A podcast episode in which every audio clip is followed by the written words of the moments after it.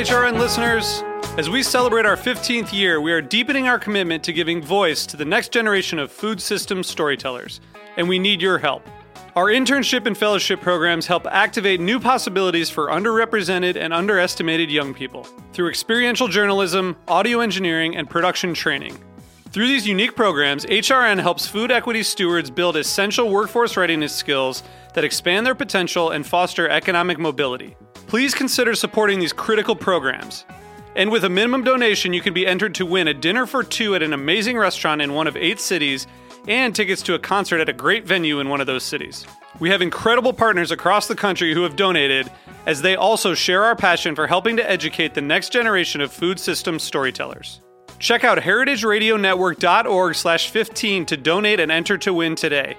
That's heritageradionetwork.org slash 15 to donate and enter to win today. And make sure you donate before March 31st. Thank you.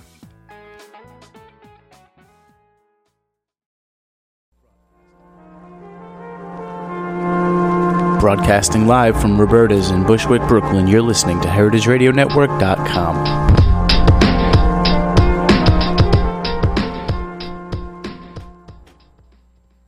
Whole Foods Market brings you meals worth sharing this holiday season.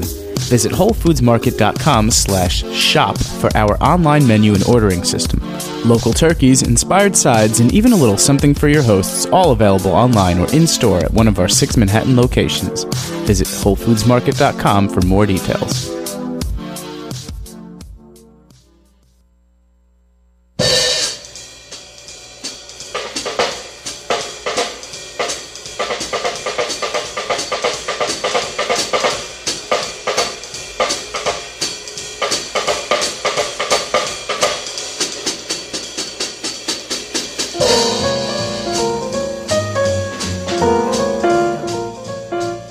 Good morning and welcome to Straight No Chaser. This is your host, Katy Keiffer. We're broadcasting uh, from heritageradionetwork.com, live from the back of Roberta's, where brunch is being served down at 261 Moore Street in Bushwick.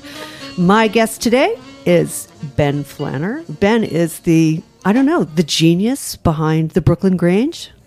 Tell us about the Brooklyn Grange. How did you get it? How did this happen? First of all, how did this happen? You're like from Wisconsin, right? You came to New York. What did you do? Um, I worked in a couple different jobs for about five years um, in offices doing a lot of number crunching and, and things like that. And I became really interested in farming. So, in short, I was just really interested in farming and, and wanted to start farming. And, and I knew that I would like it a lot, but at the same time, I didn't really want to leave the city. Uh huh. And so, how did you find your space? Because I mean, you guys have a very. Let's talk about the Brooklyn Grange. Let's describe for people what it is, because it's a one-acre rooftop farm Yep. located in Long Island City.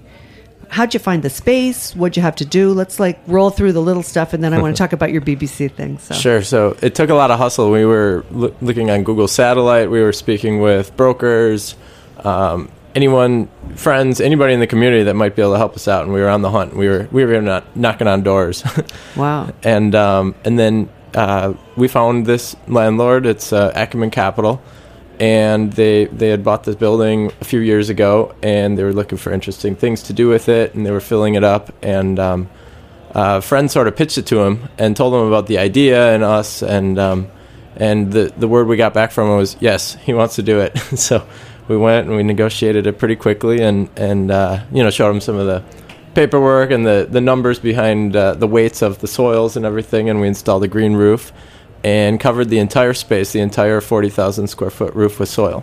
Wow. How many millions of pounds of that was that? Mm, little over a million, about one point two million Incredible. pounds. You know, Ben, let me ask you this: How, what made you think that vertical, or not vertical farming, because we'll talk about that in a minute. But what did you think? Uh, why did you think urban farming was like a viable uh, model for agriculture? Well, there, there's so many open rooftops that, that have full sun, that just have you know decent climate for growing vegetables, and um, you know they're being underutilized. And then it just seemed like a an interesting opportunity to start experimenting and start putting the numbers behind it and seeing seeing if we could create a, a business case around it. Yes, I mean to me the business, the fact that you actually thought about the business model as well as how many millions of pounds of soil and how much you know the engineering was going to be you know, to get that to, roof to stay where it's supposed to instead of down on the ground in a few years, um, like because it must absorb a shitload of excuse me a lot of rainwater. A lot of water. Yeah, Yeah. yeah, Yeah, which must add a lot of weight to it. So, Mhm. I mean, you had engineers who came in and and checked the um, the. I mean, where did you find the information about the building that made you confident that it would be able to support the weight? A structural engineer comes in, performs an analysis, and he measures the width of the pillars and the spacings between them and everything. And they pretty much have it down to a science. And they get the number, and then it's also pretty easy to figure out what the soil weighs because the um, the people that provide the green roof soils they have all the specs pretty much down to the T. Is there a special kind of soil that you use? Uh, it's compost different? blended with lightweight stones, so that reduces the weight slightly Oh. compared with just a regular topsoil if you were to dig it out of the ground. Right. Uh, because the lightweight sto- they're porous, so essentially there's a little bit of air. There's more air in, Yeah. in the volume. As opposed to digging up clay, which I know, for instance, is really he- Clay is heavy. when heavy, yep. Yeah, yeah. Um, so you started the Grange. It was about a year and a half. Are we talking? We're in year number two. Yep, just finishing second season. Yeah. And so, um, what did you? Are you able to grow whatever you want on this rooftop? Pretty much as a northeast, you know, what grows in the northeast? Everything works there. Do you have a longer growing season? Um, close. Uh, there, there's certain crops that, that don't really work as well, and it, there's sort of two different variables as we sort of weed out the crops that we don't grow. One of them is if there's really if there's n- not a high economic value, such as grains and, and things mm-hmm. like that, that really take a lot of space. Like to get the proper scale, you need acres and acres. Yeah, of course. I mean, you, you're not going to be growing wheat or, Mhm. or even corn, Exactly. right? I mean, Yep. you won't be getting any of those corn subsidies. no, we didn't. The last last year we planted probably about 50 square feet of corn though. Did you really just for fun? Got a few of them. Yeah, they look pretty, but they just to be really a trendy, right? crops. I Yeah, mean, you don't want to be out of step with the rest of the agricultural community. You got to get some corn in there somewhere. I hope you planted soy too, couple, just a few of them. just to make you feel like a Little real farmer. Yeah, exactly. So, But, um, what'd you say, Jack? Oh, sorry. Oh, So I thought Jack was saying something. Um, so in the first year of production, you figured out what wasn't going to work for you. What really does work? It's it's it's all sort of vegetable like chard, and I mean I've seen your farm stand. So uh-huh. Uh, salad greens grow really well. We, Right. We've been doing pretty fun blends, blending in amaranth and spinaches and all different types of lettuces and chicories. Um, it changes seasonally. That's that's probably our, our biggest um, single crop. All different salad mixes, and then also heirloom tomatoes grow well. They occupy about a quarter of our area. Mm-hmm. Um, eggplants, peppers, all the even okra, all the sun-loving plants do very well. yeah. And then also kales and chards. So we do have a pretty big variety. It's definitely Yeah. a market. And how uh, many pounds of vegetables did you come out with at the beginning, at the end of your first um, season? And then how did the second season stack up against that? Um, yeah, we went from about 13,000 pounds last year to around 15,000 pounds this year. We that's amazing. tighten up On that number. One acre. Yep. That is that's kind of mind blowing. Did everybody hear that? What is it? Eighteen thousand pounds. 15. Fifteen thousand pounds Yeah. this year. That's And- incredible. And you do that in basically a six month season. Yeah, six to Six eight, probably more like eight months. Yeah. If you count the extension, when we re- we start our seedlings early March, maybe a few of them late February. Do you cover the Onions have in my bedroom. Oh, you siren, you Ben. when can I come over? Crazy, man. But do you cover over? Do you have like a hot, like a, you know, what do they call those things when they put like A hoop the- house. Yeah, a hoop house or a cold frame or. hmm We just have a small hoop house that we put up this spring and we'll put up again next year. And we started um, probably 10, 10 11,000 plants in there. Um, in March, you know, just to get you through that, that cold month. And then starting mid April, you can start bringing things out. Right. So let's talk for a couple minutes about your BBC challenge here. What is it that you're? I mean, Yes. tell us about the the prize that you're the grant. It's a grant you're going for, or a prize? Yes, it's um, so the BBC has an annual pro- or program. They call it the World Challenge, and, and they select 12 projects from around the world that have uh, sort of a, a business business in parallel with sustainability. And so it was a really nice honor. They they chose us, and we were the only project chosen from the U.S. Wow. Um, we went through a brief application process and a little bit of an interview, and uh, so it was, it was pretty amazing when we heard we were chosen. And that's running right now, and it's an open vote to the public. That's Um, right. And th- there's a website that shows all 12 projects, and, and they're really interesting. There's um, digesters, um, you know, that are breaking down compost. There's uh, one one group that's using uh, waste plastic bags to create really cool baskets and things like that. Uh-huh. Like they're they're good projects, and um, so it's an open vote, and the top three do win a cash prize, and um, we're we're trying We to expand the to farm, cash and prize. we we could use it. We'll we'll put it to good work. So, So tell us exactly where people can go, and we'll put that up on our website as well afterwards, so Sure. listeners can. Uh, the, the website is www.theworldchallenge.co.uk. And then from there, you can click on Vertigo Farming. That was BBC's clever name for it. I love that. and uh, if the website's a challenge, I, I think if you just Google BBC World Challenge, you'd find it pretty quickly. Right, and then we'll And- see your jolly face along with your eleven other uh, contestants. Yep. And our, our farm is called the Brooklyn Grange. Right. So vote for the Brooklyn Grange people. Thanks. Jack, let's take like a 30 second break and then we'll come back with Ben Flanner. This is Straight No Chaser on heritageradionetwork.com. Thank you.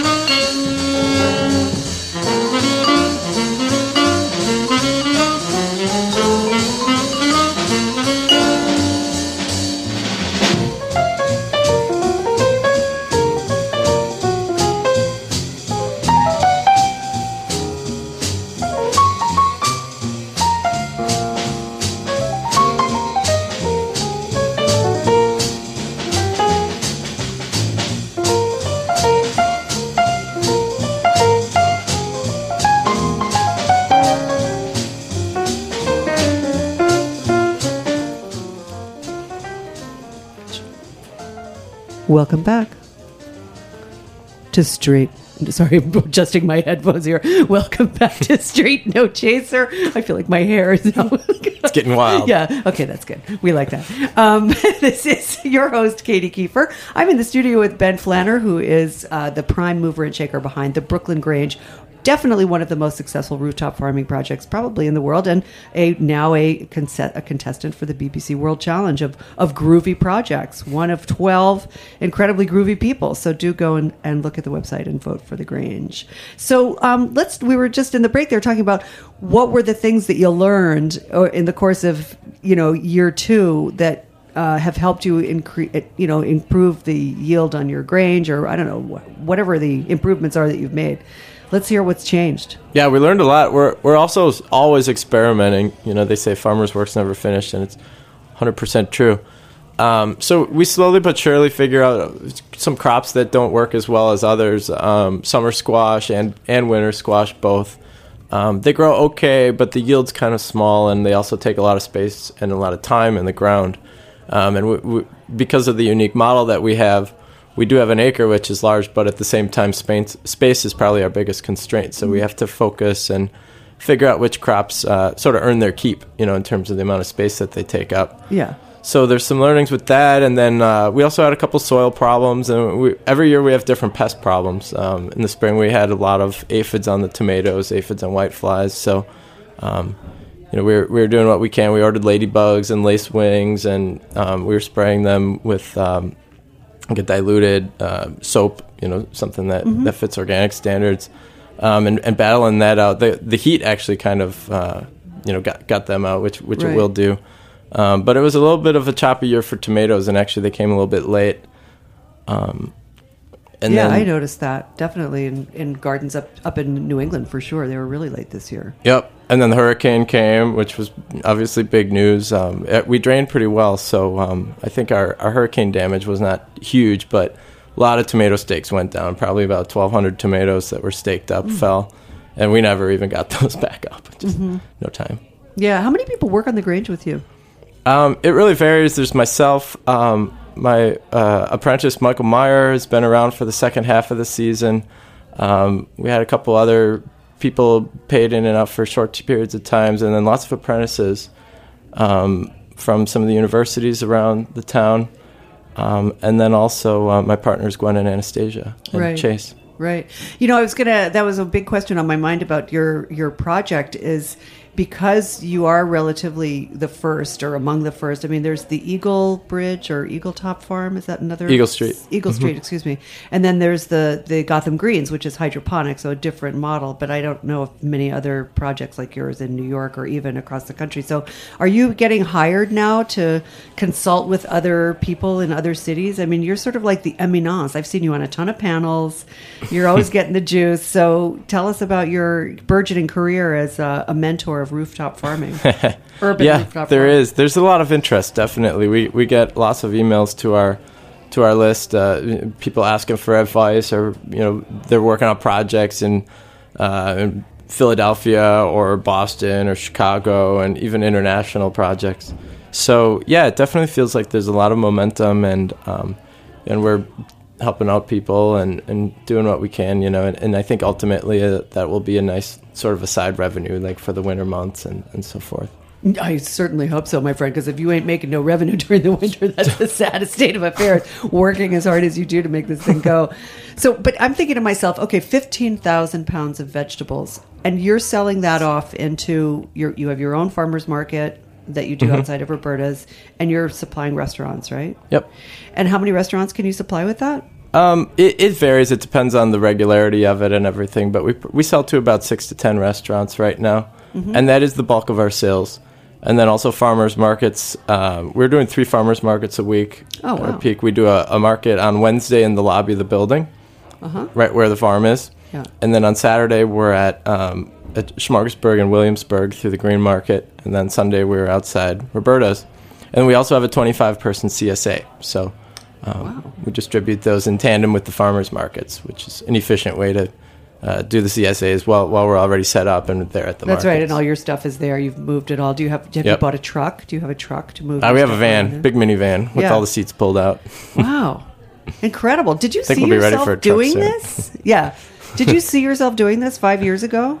No, not really. I, I was I was always kind of keeping my eye out for something interesting to do and just thinking about it. So it's it's hard to explain, you know, but Is I was always I mean, at the risk of being really trite, has your dream come true? definitely. Don't you love hearing that? That's fabulous, Ben. Couldn't happen to a nicer guy. Well, the um the whole the whole thing of rooftop farming and the and the trendiness of it, I I love the idea of it. I think it's a great um you know a great effort to pursue, and I I know that it's it's bringing something into the community that's completely unique and different from the way because it allows people to really experience the idea that your food is not grown off in some place a million miles away and you know, by some anonymous faceless corporation. So, I mean, I love that part of it. But um, we should talk a little bit about the viability of this for future. I mean, as we lose more and more cropland to development, for instance, do you see urban farming becoming a real source of um, food for urban communities, especially Yeah, in well, the future? Like, are, I mean, fifteen thousand pounds sounds like a lot, but when you break it down, you're only supplying eight restaurants and twenty five people. Sure. And, I mean, it's huge, obviously huge effort, but it's still not eh, coming close to what we need for the population of the city. Do you think it will expand? Sure. Yeah, I think it's still definitely a drop in the bucket. Um, you know, and there, there's potential to to cover a lot of roofs. You know, dozens or you know, lots of them. For, for the model that we have, we do need a certain amount of scale, and we also need a strong enough roof. So you can't just plop down a farm on any and every roof. But I, yeah. I like Note to, to listeners: yeah, do a little research first. Get but there's a lot that you engineer can do with them on. Um, but I like the idea of doing something practical on roofs, whether it be you know another sort of community space similar to what we've created, or solar panels, or you know wind farm. yeah wind. Why isn't there more wind? Why isn't It's- there more of that actually? Which I've seems just- like a much less um, rigorous way of producing energy in some form without as much uh, backbreaking labor. I've done just a little bit of research on it, and uh, and I found about two hurdles that on urban uh, wind farms. One of them is that there's a lot of engineering that goes into torquing the um, the windmills down to a roof because you know there's just a lot of force once those Yeah. once you hit 80 mile an hour winds or something like that. And then also that cities tend to have lots of gusting and swirling and a little bit less consistency Right. in the direction of the wind. So that's what I've heard. But solar, you know, if the sun's there, there's solar works. Yeah, there's no reason not to be harnessing that. Um, yeah, so in the end, to answer your question, um, you know, we're never going to be feeding the, the entire city off of rooftops, but at the same time, um, you know, for, for people on my team and myself that really enjoy farming, I think it makes 100% sense to seize the opportunity to, to start up a few farms and, and do that and, you know, help others to do it as well and, and ultimately just have something practical happening on every roof and then – the we'll do the math and figure out how you know how much we can grow, and then still the bulk share of it will be grown from around the region. Yeah. Yeah, I think it's a beautiful thing. So um, we have like ten more minutes, and um, fast. I know. Well, time flies when you're having fun. So, Jack, let me take like a, another thirty second break here with Ben Flanner, and we'll come right back, and then we'll talk about extrapolating this out to the rest of the country and more on organic extrapolation.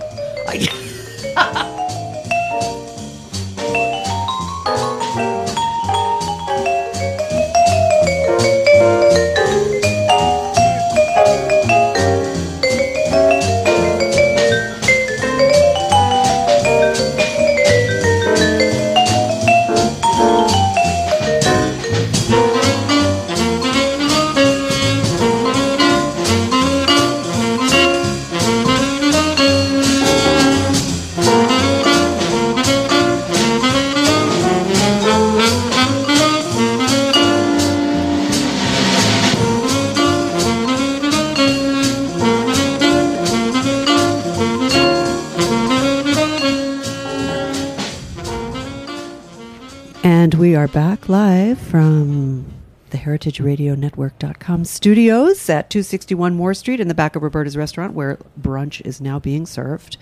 I am your host, Katy Keiffer. This program is called Straight No Chaser, and my guest today is Ben Flanner, the um, the emperor of rooftop gardening in the urban Northeast. I'd like to see you in a mantle, you know, in the mantle of greatness that you really should be wearing with a crown and whatnot. I, I think that should be part of the whole get up for the farmers markets from now on. Yeah, that'd be rad. Like, yeah, right? So we were just talking in the break about venture capitalists and uh, whether or not people you see, um, you know, corporations, for instance, becoming interested in sponsoring programs like this. I'm not sure what their angle would be, but maybe there is one. Um, I suppose if you build a certain type of like water, rec- you know, recirculator or cleaning up gray water, or something like that, you'd be interested in supporting a venture like this.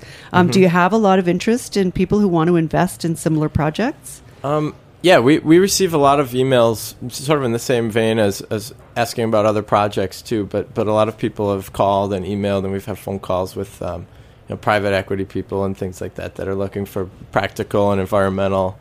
Um, and you know, if slow ways to use use their money that are practical. Uh, we have a good relationship with Slow Money um, in the New York City Oh, yeah. chapter. Uh-huh. Um, we participated in their event in the in the early summer. Right.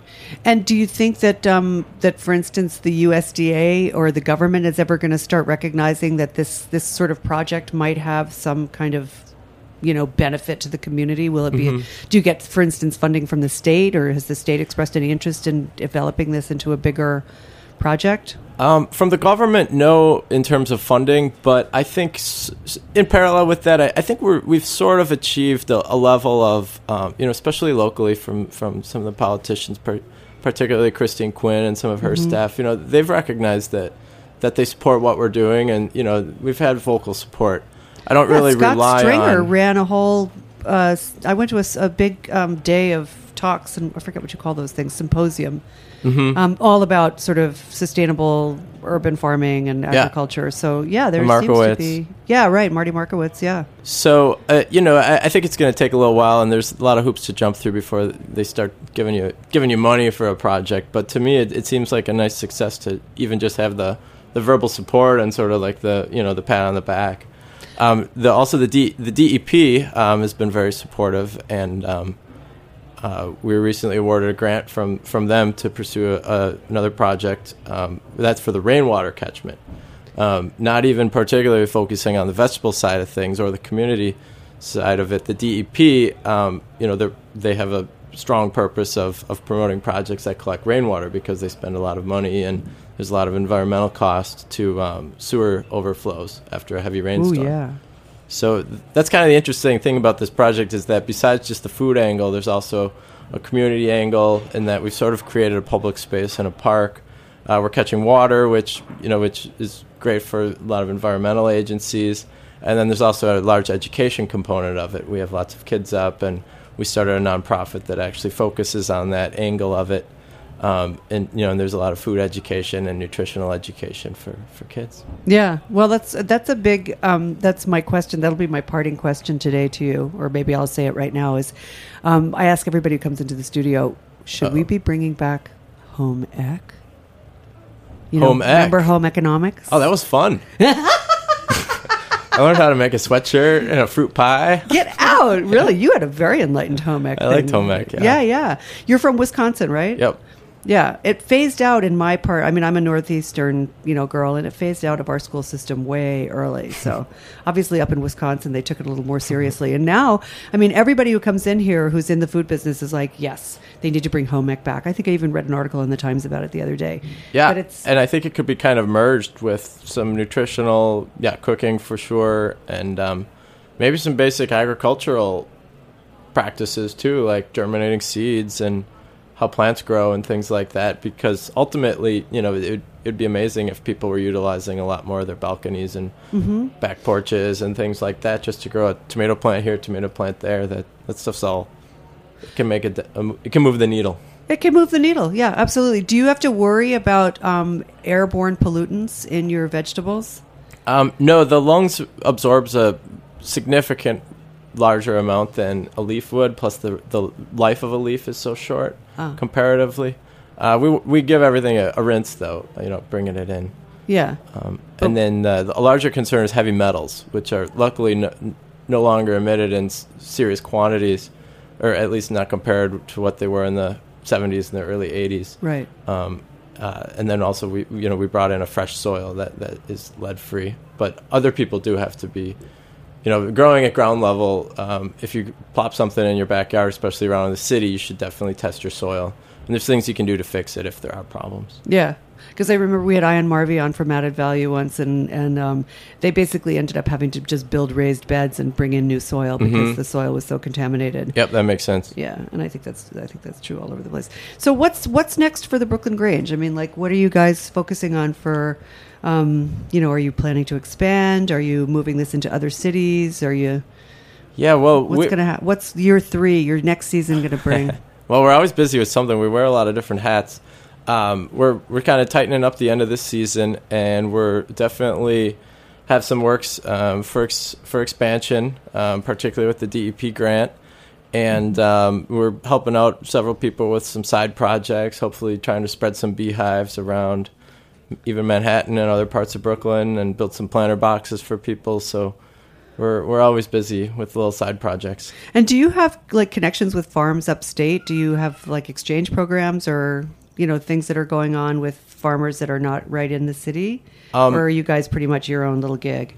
Uh, we don't have a formal exchange program, but but we have a lot of friendships and people that we're in touch with, and and uh, actually, one thing I'd say about the farming community is it's it's really collaborative, especially for fall, s- small farmers. And I think it's kind of like uh, you know because it's not lucrative and it's really difficult, and we're all kind of out there like almost trying to beat the odds on a day to day basis. So it's a pretty cool thing about the the farming community, just through people we meet at Green Market and friends I've made. I go up to the NOFA conference every winter. It's been in Saratoga for the last couple of years. Um, What is NOFA? oh, NOFA stands for Northeast Organic Farming Association, and it's Right. a, a big conference that's every year in January in the dead of the off season. Yeah, up Um, in just- Saratoga, where yeah, where it's cold. it's real cold. And then there's little conferences and workshops and lu- you know community communal lunches where you can sit with random people, and it's a good chance to sort of make some friends if Yeah, up for that. network, share seeds. share seeds. Do you do a lot of um, crossbreeding? And you're just, I mean, this is like really Uh, right off the charts. But right out there. Uh, not a ton. We we save we save a bit of seeds. Um, the the ones that are a little easier to save, like the peppers and the tomatoes and some of the herbs. Um, there is a little bit of risk of of uh, hybridizing between the peppers and the tomatoes, but there's some things you can do to avoid it. Actually, kind of interesting. My my buddy Zach Pickens um, has a little operation where he's trying. He's been doing it, I think, for three or four years now, at least three, uh, where he's trying to s- sort of create a urban slash rooftop variety of seeds. He's he's saving them and sort of saving Oh, the things best that are like selected for that Yeah. genetically do well in that setting. Mhm, which theoretically you do anytime you save seeds, Right. and and he's been doing it, but with the emphasis of uh, he grows on the roof above, or used to grow on the roof above Madiba in Fort Greene, and sort of saying, all right, well that lettuce did the best, so I'm going to put one on the side, let it bolt, let it go to seed. I'm going to save those seeds, and then that's going to be like the very infantile, you know, the start of optimizing for rooftops York rooftop gr- growing. Yeah. Oh, so I it'll be think that's interesting really to see where cool. that goes. Yeah. That's brilliant. Well, we have like a minute left, so let's just um, recap that special BBC thing. We want people to go. Oh yes. Go online, vote for the Brooklyn Grange. I think that is just fantastic that you were selected out of the entire world. Thanks. 12 That's people. cool. Congratulations. We'll That's a take it. major achievement. Yeah, no, no, it's huge. So, where do they go? Tell us the website again. Oh, the website's www.theworldchallenge.co.uk. And then our project is cleverly named Vertigo Farming. Next time you come on, we're going to talk vertical farming with. We'll get Dixon Despommier to come back and talk about his. We didn't get to it. Yeah, yeah, that'd we fun. didn't even. Well, you're going to come back, Ben. I like this. All right. I like this conversation. Especially this off season. yeah. Don't call me in summer. yeah, no, don't worry about that. So, um, well, next week we have Ben Hewitt will be joining us to talk about his book "Making Suffer Supper Safe," and the Mm. week after that will be our rescheduled guest Alex Prud'homme uh, talking about the ripple effect, his new book on water and where it's taking us in Oh, cool. the next fifty years. Yeah, so those will be great shows coming up. Thanks everybody for listening. This has been Straight No Chaser with Katy Keiffer, my guest Ben Flanner. Many thanks, and many thanks to the inimitable and wonderful Jack Inslee, my one and only. See you next week, folks. Thank you.